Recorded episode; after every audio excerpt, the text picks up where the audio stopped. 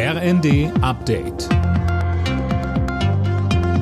Stündlich neu. Auf den Punkt informiert. Ich bin Nanju Kuhlmann. Guten Abend.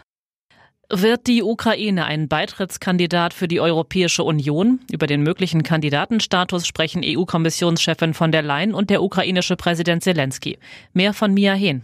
Von der Leyen ist dazu nach Kiew gereist, um über Bedingungen für eine mögliche Aufnahme in die EU zu sprechen. Es geht dabei aber auch um offene Punkte des Aufnahmegesuchs. Außerdem wird über EU-Hilfen für den Wiederaufbau des Landes gesprochen. In der kommenden Woche will von der Leyen ihre Entscheidung bekannt geben, ob die Ukraine den Kandidatenstatus bekommen sollte.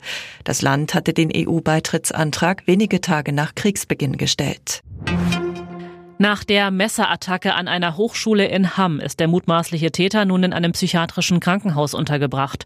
Laut den Ermittlern gab der 34-Jährige an, dass er sich bedroht fühle und eine Gruppe ihn umbringen wolle. Der Mann soll gestern mit einem Messer auf mehrere Menschen eingestochen und vier verletzt haben. Henna Kruse von der Dortmunder Staatsanwaltschaft sagte, wir gehen davon aus, dass es sich um Zufallsopfer gehandelt hat. Er hat quasi alle Leute aus dem Umfeld der Fachhochschule ja für Mitglieder halt dieses Clans, dieser, dieser Gruppe gehalten, die ihm nach dem Leben trachten. Bundeskanzler Scholz hat sich dafür ausgesprochen, dass EU-Beitrittsgespräche mit Nordmazedonien und Albanien geführt werden. Beide Länder hätten viele Anstrengungen unternommen, so Scholz. Bulgarien blockiert den EU-Beitrittsprozess. Die Regierung fordert, dass Nordmazedonien zuerst bulgarische Wurzeln anerkennt. Die DFB 11 ist heute in Budapest gefordert. In der Nations League geht es ab 20.45 Uhr gegen Ungarn. Nach den beiden Unentschieden gegen Italien und England soll ein Sieg her. Trainer Hansi Flick sagte über den Gegner.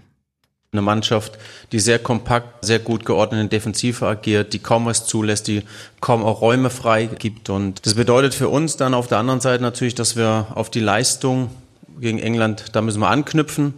Und jeder Einzelne muss natürlich bei 100 Prozent auch Leistungsbereitschaft sein und äh, zeigen. Und es wird eine, eine ganz große Aufgabe für uns. Alle Nachrichten auf rnd.de